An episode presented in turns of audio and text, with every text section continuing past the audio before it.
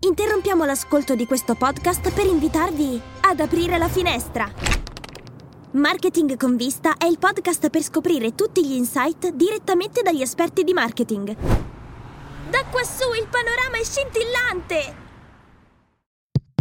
Podcast Story. Il 3 marzo 1915 nasce la nonna della NASA. Wake up! Wake up!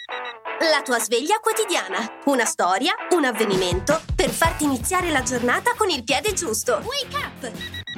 Astronavi, satelliti, alieni.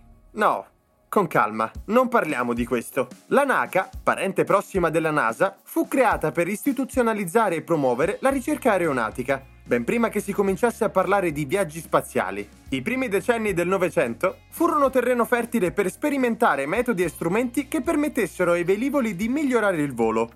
Nulla a che vedere con quello che iniziò a fare la nipotina NASA a partire dal 1958.